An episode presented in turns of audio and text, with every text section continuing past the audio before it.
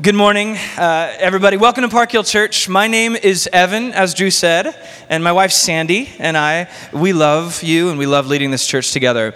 Like Drew said, today we begin a new teaching series in the last book of the Bible. So if you don't have Bibles, we want to get you Bibles. And it's really easy to find the book we're in, it's the end. Uh, the revelation of Jesus Christ. Raise your hand if you don't have a Bible. We'll get you one, pass them out.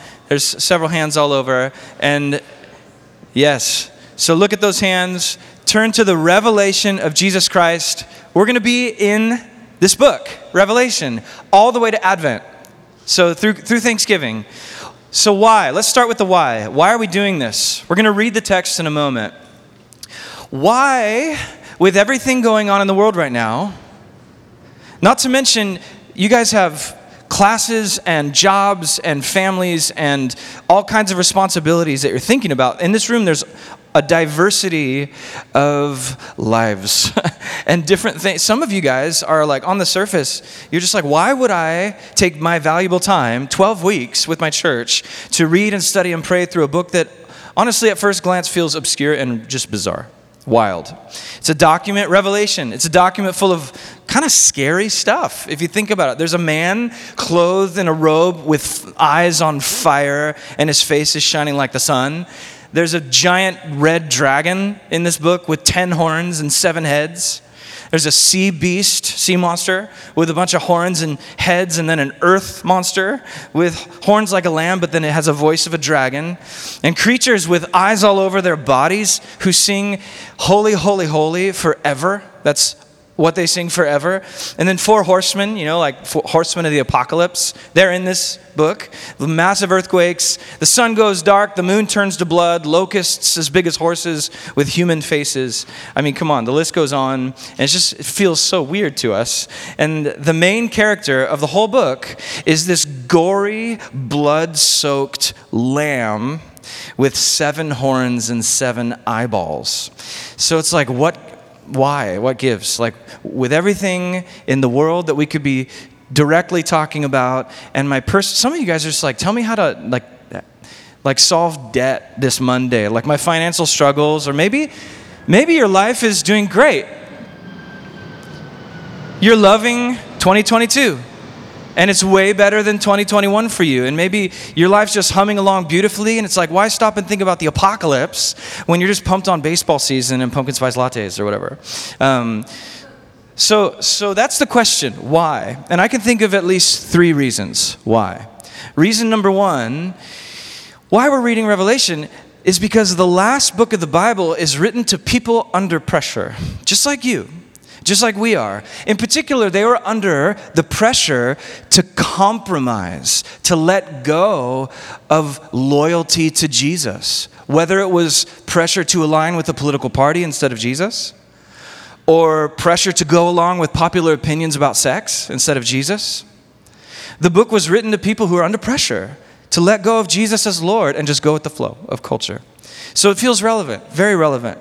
Now, some of the people that this book was written to, they understood this pressure and they were resisting it. They were pushing back, which is awesome. But a lot of them weren't even aware of the pressure. They were sleeping, just going with the flow, and they were spiritually losing because of it. And so, John, he writes to both types of people. He encourages the resistance, and he writes to wake up the sleepers. And all these images and all these weird symbols, they do those two things to encourage and wake up. So if you feel like, whoa, I'm, I'm kind of like leaning in, that's the, that's the desired effect. That's the desired effect. And so the second reason we're doing this is because no other book I know of in the Bible explains what's going on in the world as well as Revelation does. It gives us a big picture why for every generation, not just 2023 or whatever, but every year, every generation. It's like, why is all this stuff happening in the world? And it shows us where it's all headed, where it's all headed. And then the third uh, final reason we're diving into Revelation is because this book I believe it paints the most complete picture of Jesus Christ more than any other single book of the Bible. Yes, even more than a single of the one of the gospels. It's like Revelation is like the whole Old Testament plus all four Gospels comprehensively distilled into one book. That's what Revelation is. That's what it's doing. So when we read the whole book this way, the way it's intended to be read, we encounter the true Jesus as he is.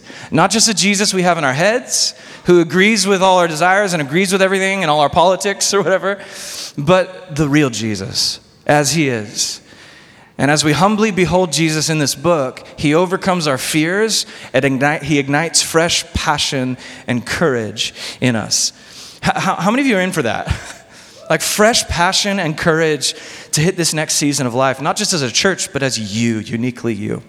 So, so let's dive in. You have your Bibles open to Revelation 1. Bree Golden, uh, one of our pastors, she's going to come up and read verses 1 through 12. She's going to read this out loud. And if you notice in verse 3, you will notice this is the only book in the New Testament that pronounces a blessing on the one who reads it out loud. So Bree will receive a blessing today, according to Revelation, and it pronounces a blessing on those who hear the reading of this book out loud. That's what verse 3 actually says. So we're going to receive God's blessing right now. Uh, it's pretty amazing. So if you're able, let's all actually stand for the reading of the Word of God. And go ahead, Bree.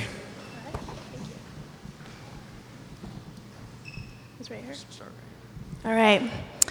Revelation 1 The revelation from Jesus Christ, which God gave him to show his servants what must soon take place.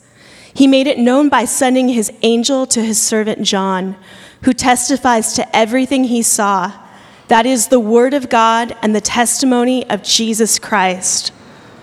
Blessed is the one who reads aloud the words of this prophecy, and blessed are those who hear it and take to heart what is written in it, because the time is near.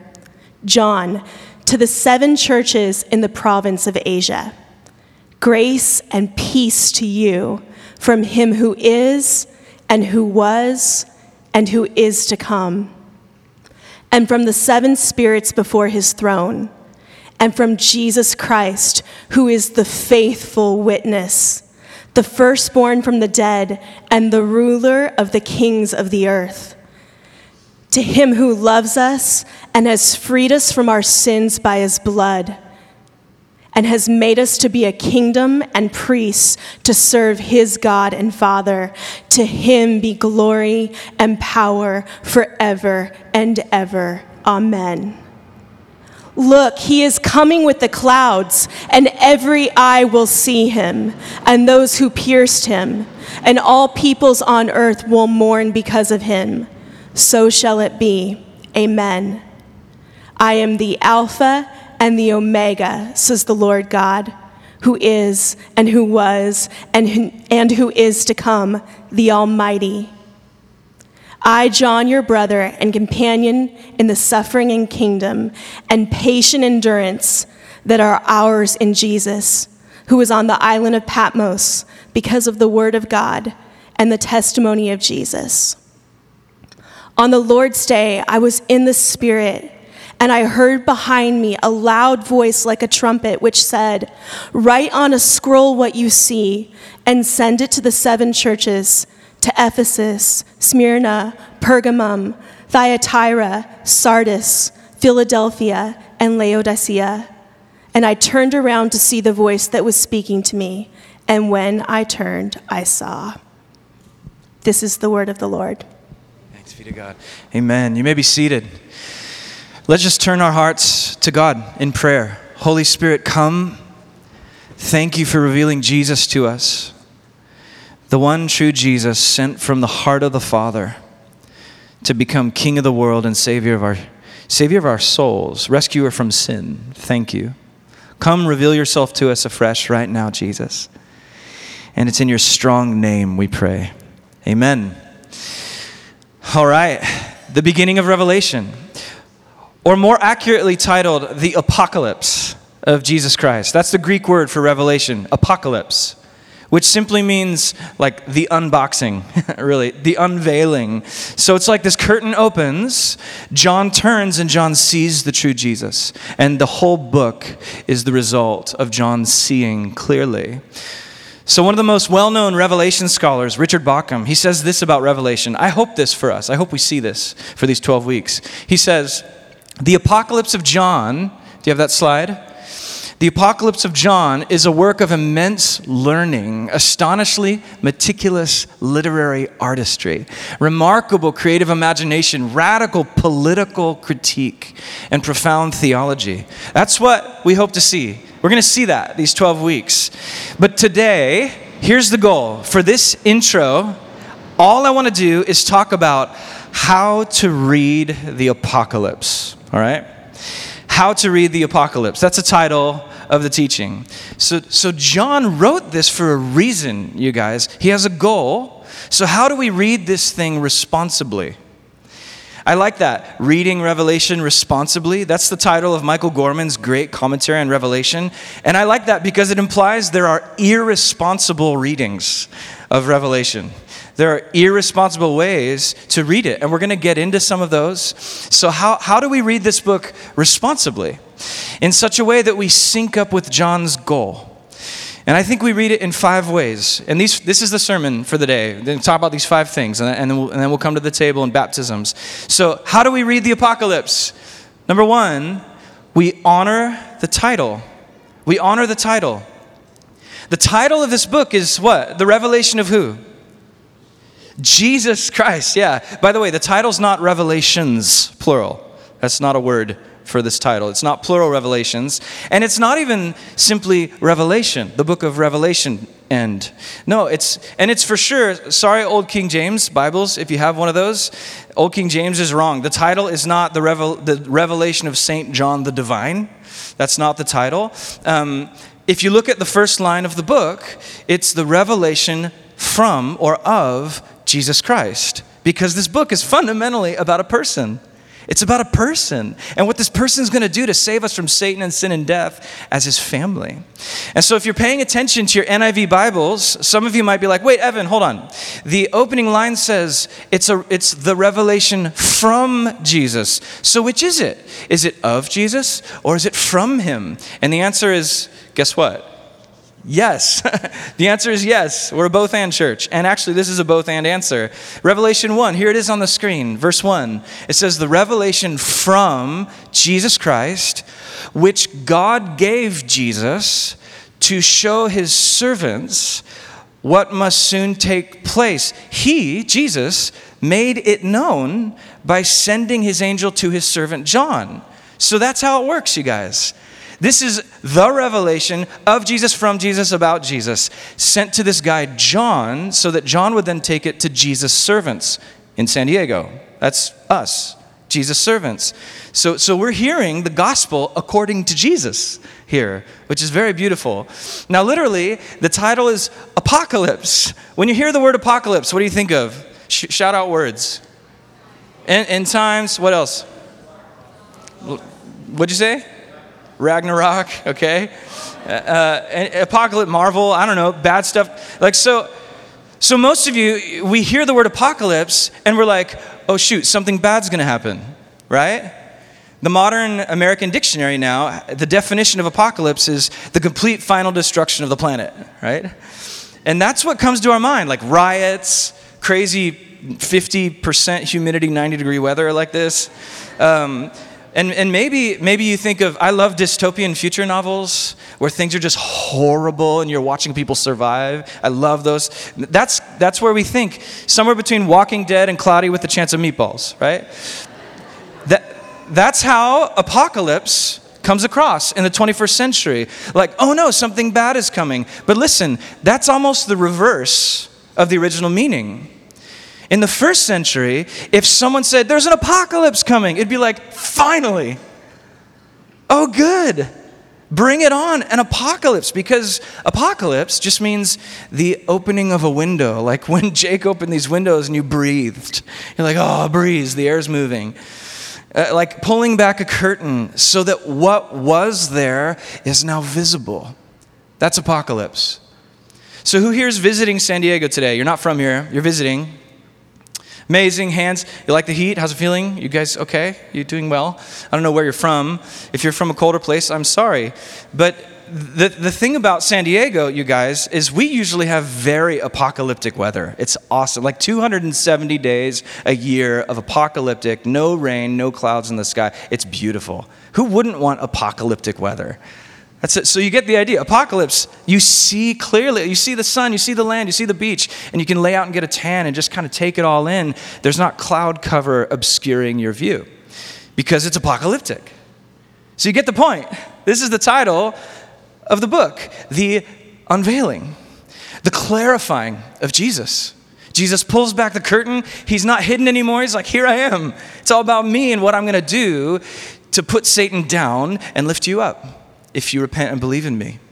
So that's what Revelation is. And, and it's part of this genre of literature, like poetry, history. There's a genre from way back then called apocalyptic.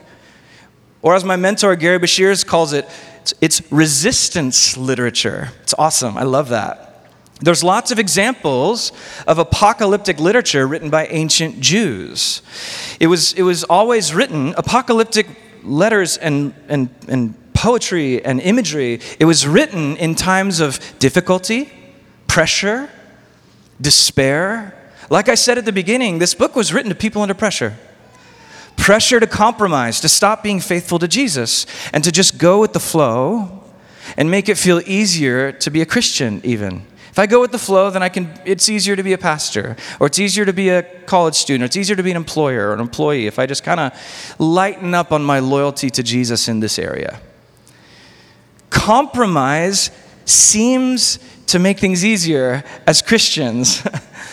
but Revelation reminds us things are more than they seem. Things are more than they seem. With your naked eye and unaided imagination, you won't see things as clearly as Jesus does.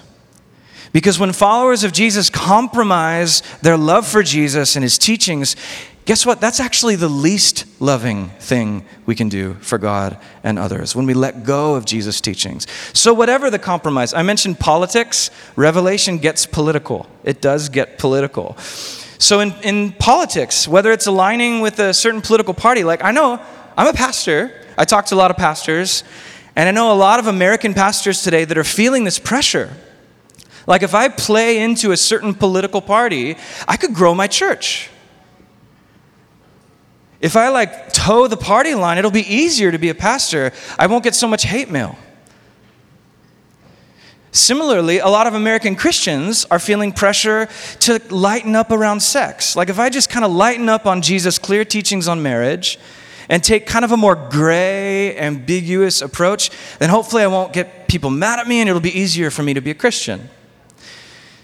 This is called living under pressure, you guys, and it's not new. Jesus promised we'd have this pressure. It's been happening for 2,000 years, which is why apocalyptic literature exists. It's written to remind people under pressure of what's actually happening in reality. And here's, here's what happened this, this is two reasons for apocalyptic literature. Number one, it brings you hope. It brings you hope. Apocalyptic taking the cover off of the hiddenness and seeing reality, it puts all our present fears in future perspective. You guys, guess what? Jesus is coming. He's physically coming to San Diego. And he's bringing with him a new heaven and a new earth, and you can read all about it in chapters 21 and 22 of this book. And if we just glimpse that future for just a moment, hope will shape your life in the present. And it'll make you the kind of faithful, loving, peace filled person you really want to be. So, the purpose, one, of apocalyptic is to bring you hope. Purpose two is to give you supernatural perspective. These are tied, but supernatural perspective. You guys, this book gives us a window into parts of reality right now in San Diego, even that we don't see with our unaided intellect. There's more going around you than you could possibly know on your own. And so, the role of apocalyptic literature is to open us to more of reality. And as we're going to walk through this book, it's going to remind us over and over things are more than they seem.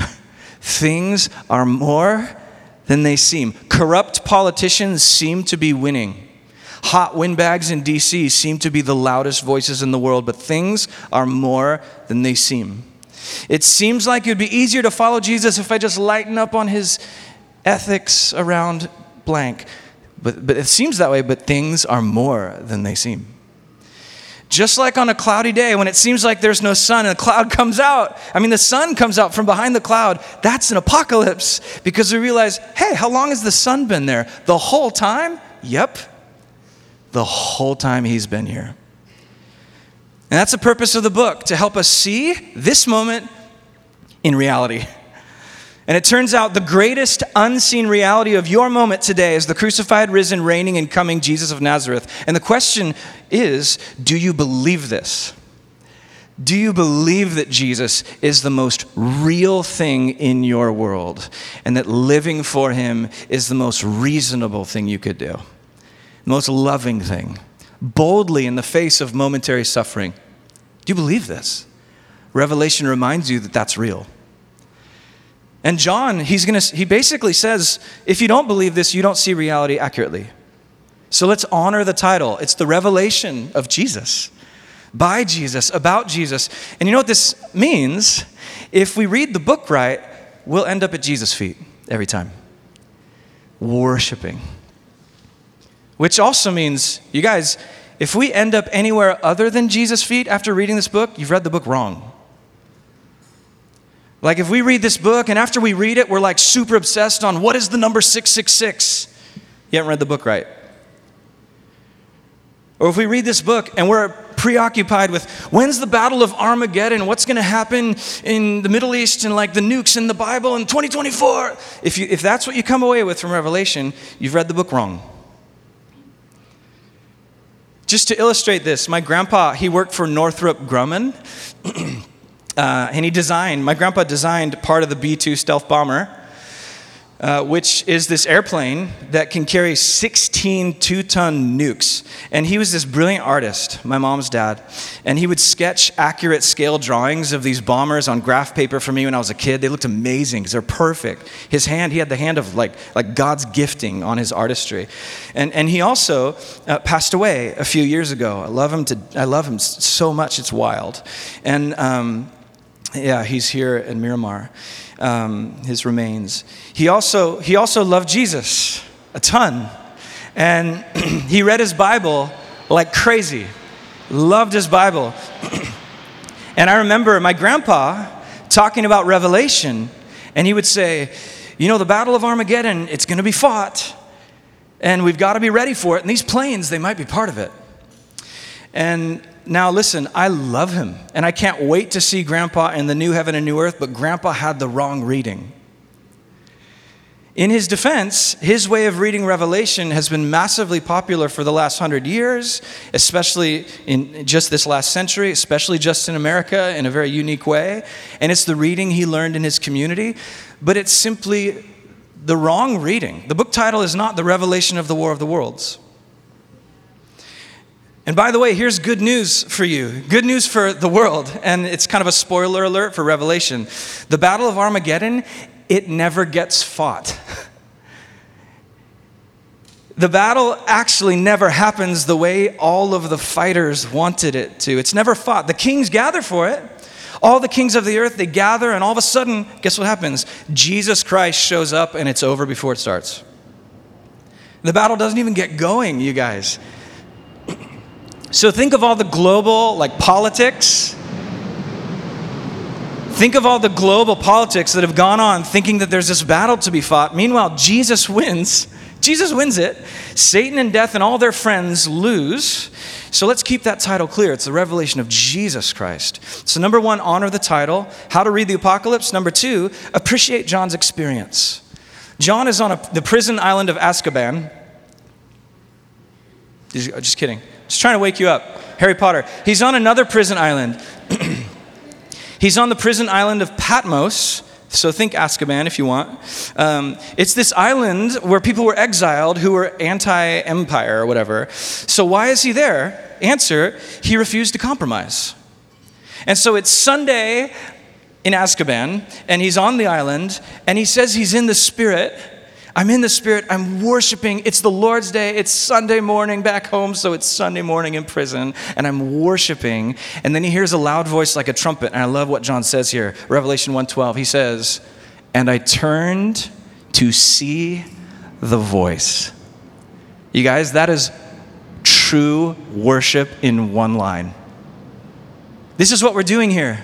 This is why you're sitting in what feels like 96 degrees because of the humidity. We're gathering here to worship Jesus because we are physically turning our emotions and bodies to position ourselves to see, to acknowledge the authority of the Lamb, who is the God who speaks, and we're saying yes to his voice. This is worship. We turn to see his voice. This is why we're doing Seek First Sunday tonight. We're going to turn to see his voice every first Sunday of the month. And notice the voice comes from outside John. It's not his own voice, it's not a figment of his imagination. He welcomes the presence of the great other, Jesus Christ. And after he worships, he sees reality clearly. You guys, this is the way to see reality clearly. Psalm 73 I enter the sanctuary and then I understand. This is the perspective Jesus gives us. And he sees. And then 24 times in Revelation, we're going to see that phrase I saw, and then I saw, and then I saw, and then I saw. He sees this all in response to Jesus' goodness. Now, question what did John see? What is this craziness? What is this experience on Patmos? Well, I would like to describe it as a living drama. John sees a vision, think of like an animated play just plays out before your eyes. I think what happened that day is Jesus put on a production for John in vision form. And it has a ton of scenes and settings and supporting actors. There's light and sound effects. There's things he tastes. All five senses are listed in Revelation. His whole person is engaged here. Imagine a 5D immersive entertainment experience. This is what Jesus is giving John.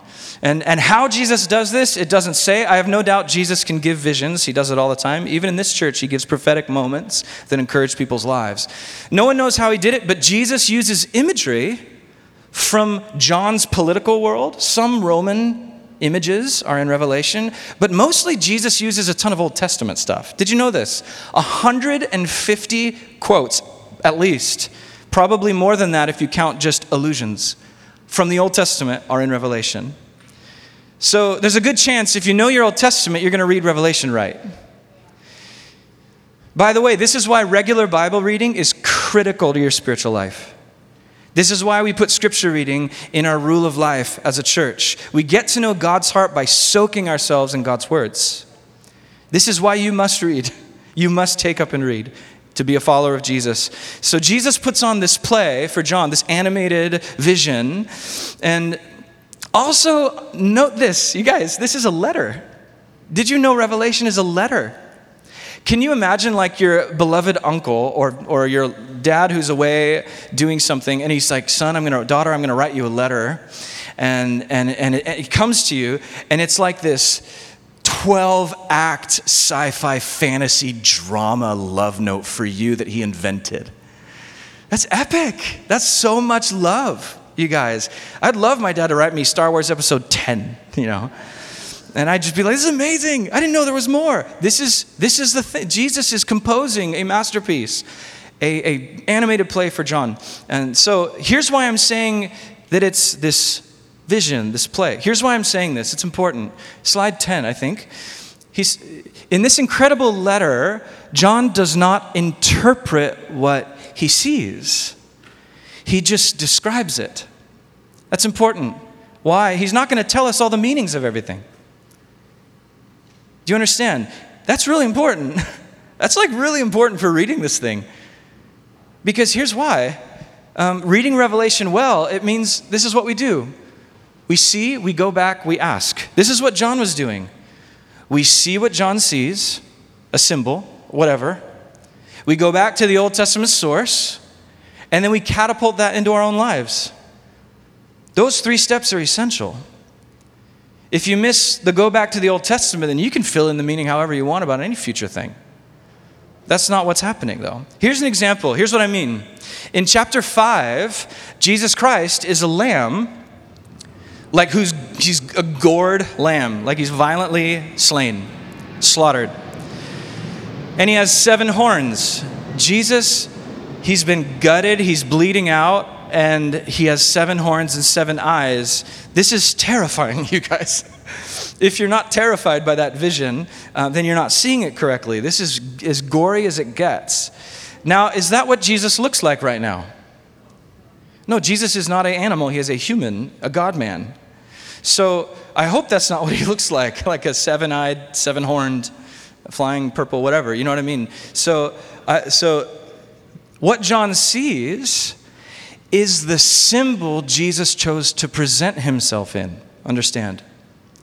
That's key. So John sees a gory lamb with seven eyes. So we see that, which makes us go back to the Old Testament which is Leviticus, a lamb that is killed so that the guilt of the people can be free, the shame of the people can be removed. Oh my gosh, we long for this lamb now. Oh, and, oh, and seven eyes, seven horns. That's Zechariah 4, the seven eyes of Yahweh that delight in his daughter Zion. Oh, this lamb isn't just ah emotional. No, he has deep emotions for you that are delight. He forgives us, He delights in us. This is what we're reading. This is the Lamb. Who doesn't want that? I'm so glad I went back to the Old Testament for that. And that's what we do with all the images. See how that works. You see it, you go back, and then you ask for today. Think of a catapult. You load it up in Revelation, you bring it back into the Old Testament, and then you like send it to today. What does it mean for us today? That's what to do. That's how to read Revelation. And so another example, Revelation 9, you guys. This one, in Revelation 9, we're going to meet some crazy locusts. They're strong as horses with human faces. Terrifying. So I remember my Thursday night kids' church in the 90s. I was taught a very specific version of Revelation in my kids' church. And, and the Sunday school teacher was like, Well, you know, John saw these locusts, but he was looking way into the future, and what he saw was a helicopter and probably an Apache helicopter because it's like got the sound like horses and you can see the human in the glass through the window. So, since John didn't know what a helicopter was, he just pulled from locusts to describe it or whatever. Now, listen, zero offense to my loving, kind, amazing Thursday night kids class teacher, but that's not what happens in Revelation 9. Here's what happens in Revelation 9. Are you ready? Jesus puts locusts in front of John's eyes, and John sees locusts. That's what happened. And so we see what John sees, and we go to the Old Testament, and we sling it into today. Today, what does that mean in Old Testament? And then how does God's heart relate to us today through that scene? That's how you read. And so, okay, you're getting the idea here. Ultimately, the point I'm making here is that what John is doing in this letter is he's telling us what he sees. He's not giving us the detailed information of every meaning it could possibly mean. He's just saying, I saw, and again, I saw, and I saw. Something Jesus is showing him. So let's honor the title, let's appreciate John's experience. And then, number three, let's keep the big picture in view. This is how you read the apocalypse. You keep the big picture, and the big picture is actually pretty simple. There's an intro, a conclusion, and a big vision. You got it? intro, conclusion, then a big vision in the middle. And so that's the basic structure right there. And some scholars like to make the big vision like seven parts and then seven parts in seven parts because the number seven's cool or whatever. I think that's forced, uh, but it could, it could be a fun way to read. I think Darrell Johnson's approach is the most helpful one I've seen. He wrote a book called Discipleship on the Edge. Highly recommend you get Daryl Johnson, Discipleship on the Edge. So good. And he builds this outline around the word open because the word open shows up four times in Revelation, and each time it's like a chapter break. Next slide. Chapter 4, a door open in heaven. I saw a door open. And then in chapter 11, the temple of God, which is in heaven, was open. And then the temple of the tabernacle inside the temple was open. And then all of heaven breaks open. See that progression? Awesome. I think that's what Revelation is leading us into deep intimacy with God as the onion layers get further and further open. Just like C.S. Lewis says, we're going further up and further into this thing. And the word open marks the sections. So um, that's the big picture. Now, a question that comes up with Revelation is like, but wait a minute, Evan, like, isn't Revelation about the future? Isn't Revelation about the future? Like, doesn't this book help us predict things? Um, and the answer, I believe, and there's debate on this, obviously, and it's not something we're going to divide over, but I believe the answer is mostly no. Is this book about the future? Does it help us predict things? And I would say mostly no. Revelation is mostly not about only future events, and the purpose is not to read it going, okay, it's 2022. What happens next? What's 2023? That's not the purpose.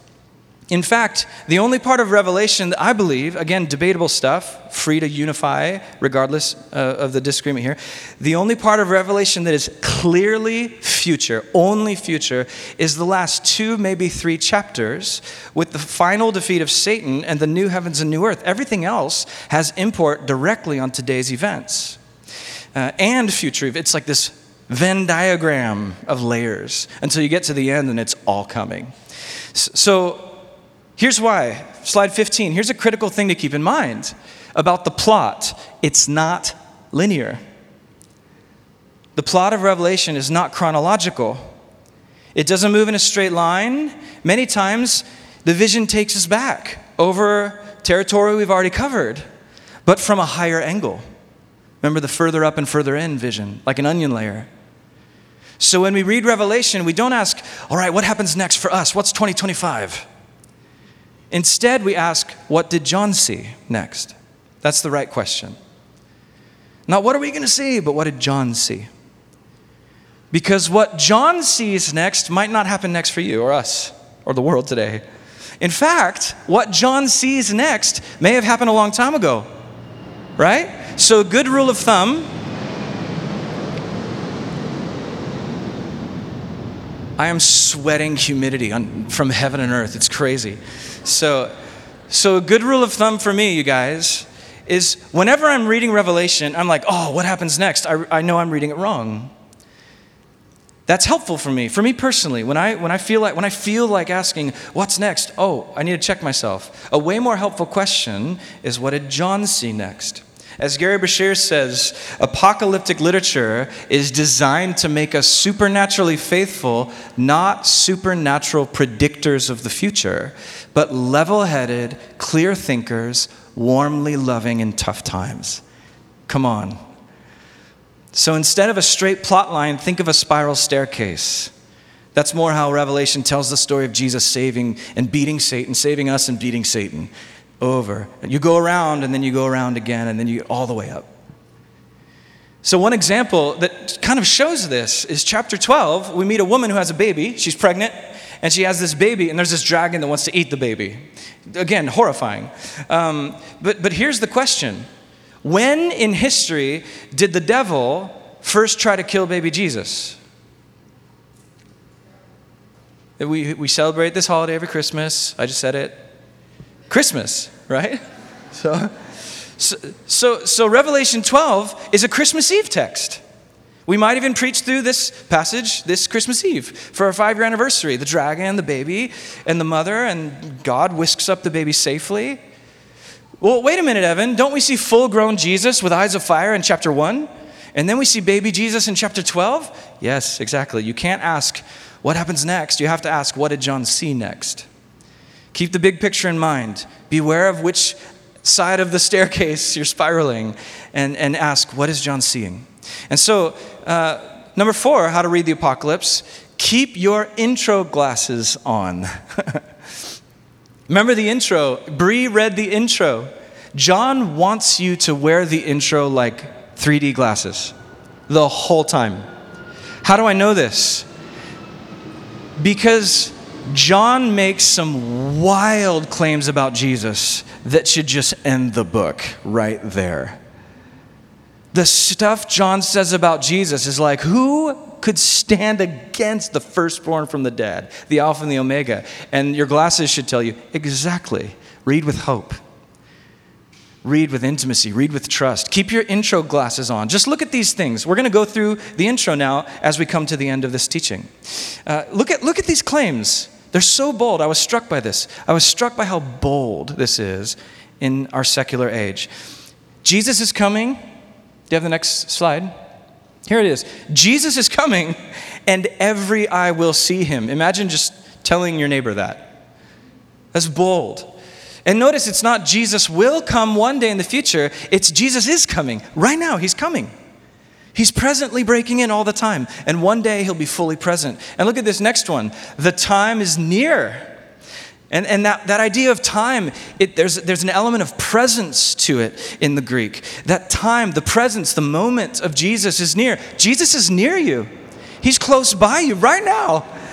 Right now, He's behind the curtain. Imagine yourself on a rainy day in the middle of the day, if those clouds would just part, you would absolutely see the sun, whether or not you believe in the sun. The sun is there. Jesus is here. The time is near. God seems far, but things are more than they seem. Things are more than they seem. What about this one? He says, These things must happen. What things? Well, if the good Jesus, if, if the good Jesus is near, as he is, then listen, the dehumanizing, demonic status quo gets threatened. Oppressors and injustice gets upset. Pride, racism, entitled attachment to money and privilege, addiction to our own desires and lusts, guess what? Jesus must interrupt that. He must interrupt these things because he's good and he's near. Satan and his friends must be overcome by Jesus. Here's another one Jesus is the faithful witness. You guys, Jesus stood under pressure. This book's written to people under pressure. Jesus stood under pressure. Death, sin, and Satan all caved in on him, and he stood. Last man standing forever.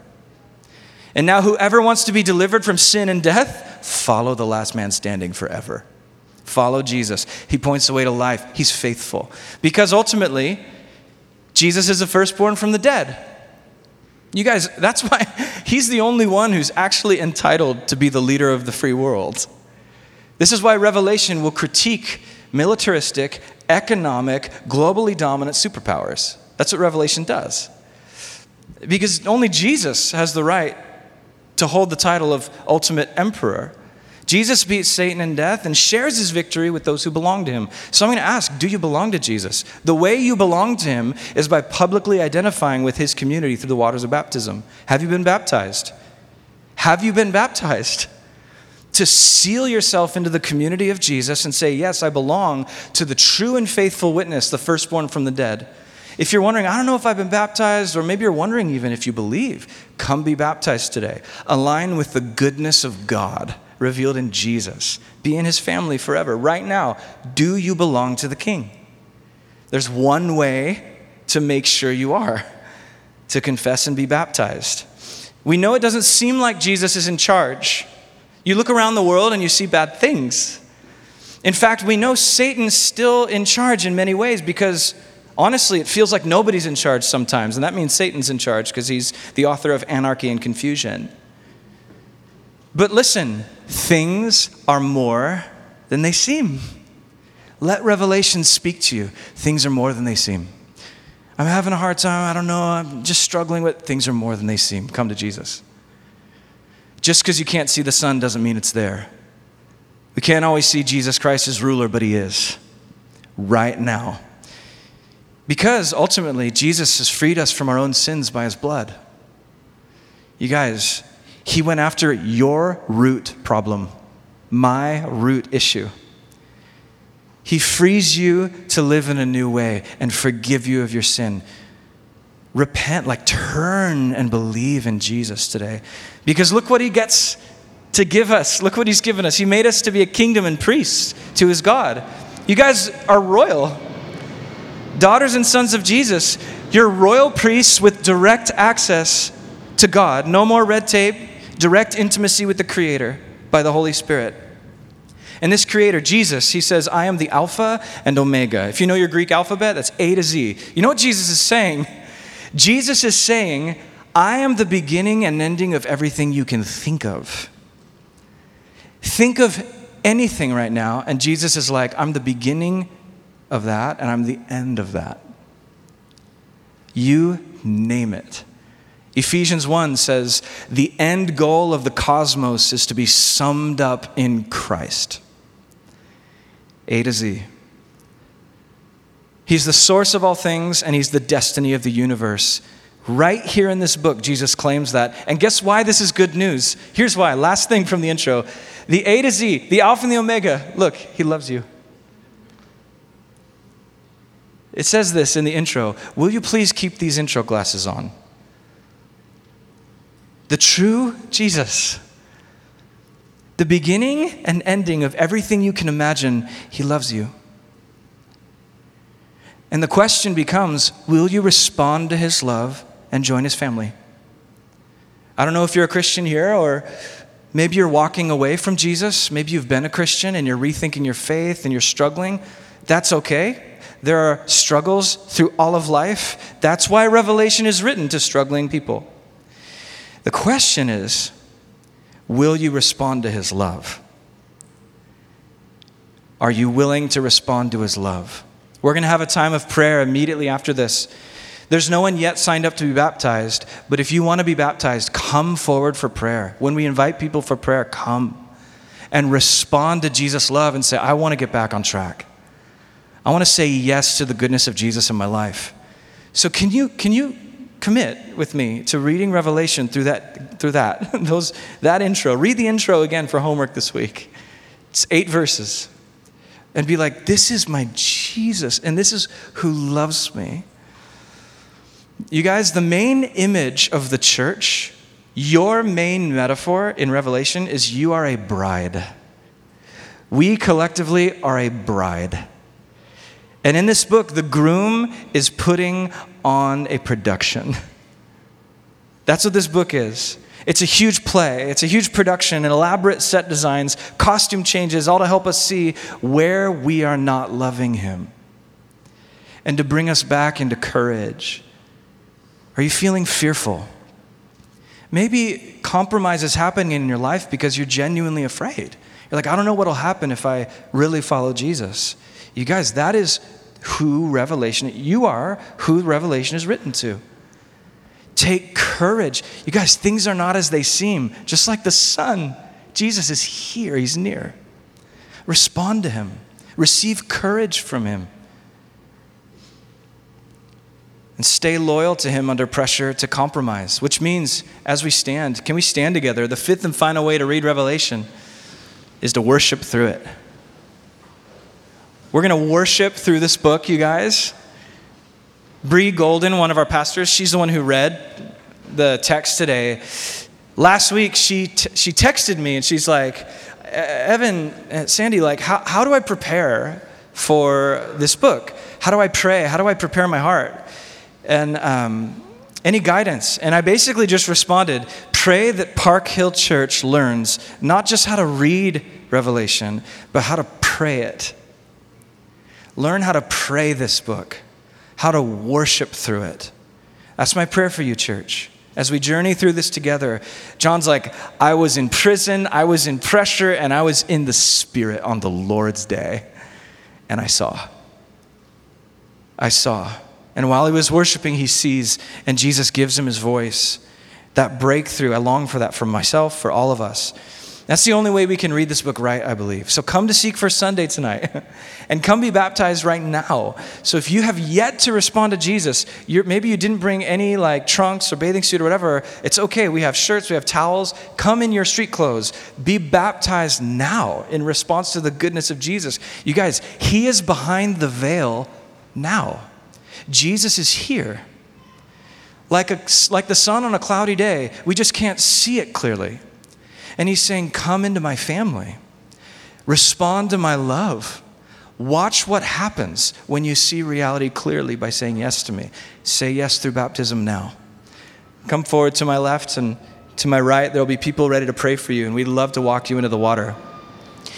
And also, if you just need prayer for encouragement, you've already been baptized and you need prayer, come forward. We'd love to pray for you that you would continue to see Jesus clearly. So, Holy Spirit, would you come? Would you reveal the heart of God now? We want to see you. We want to see you in our lives. We want to see you more at work in the way we love people, in the way we respond, and the way we respond to fear. Lord, may we just see your love overcome. So as we come to you now, God, we come humbly and we ask that you'd speak.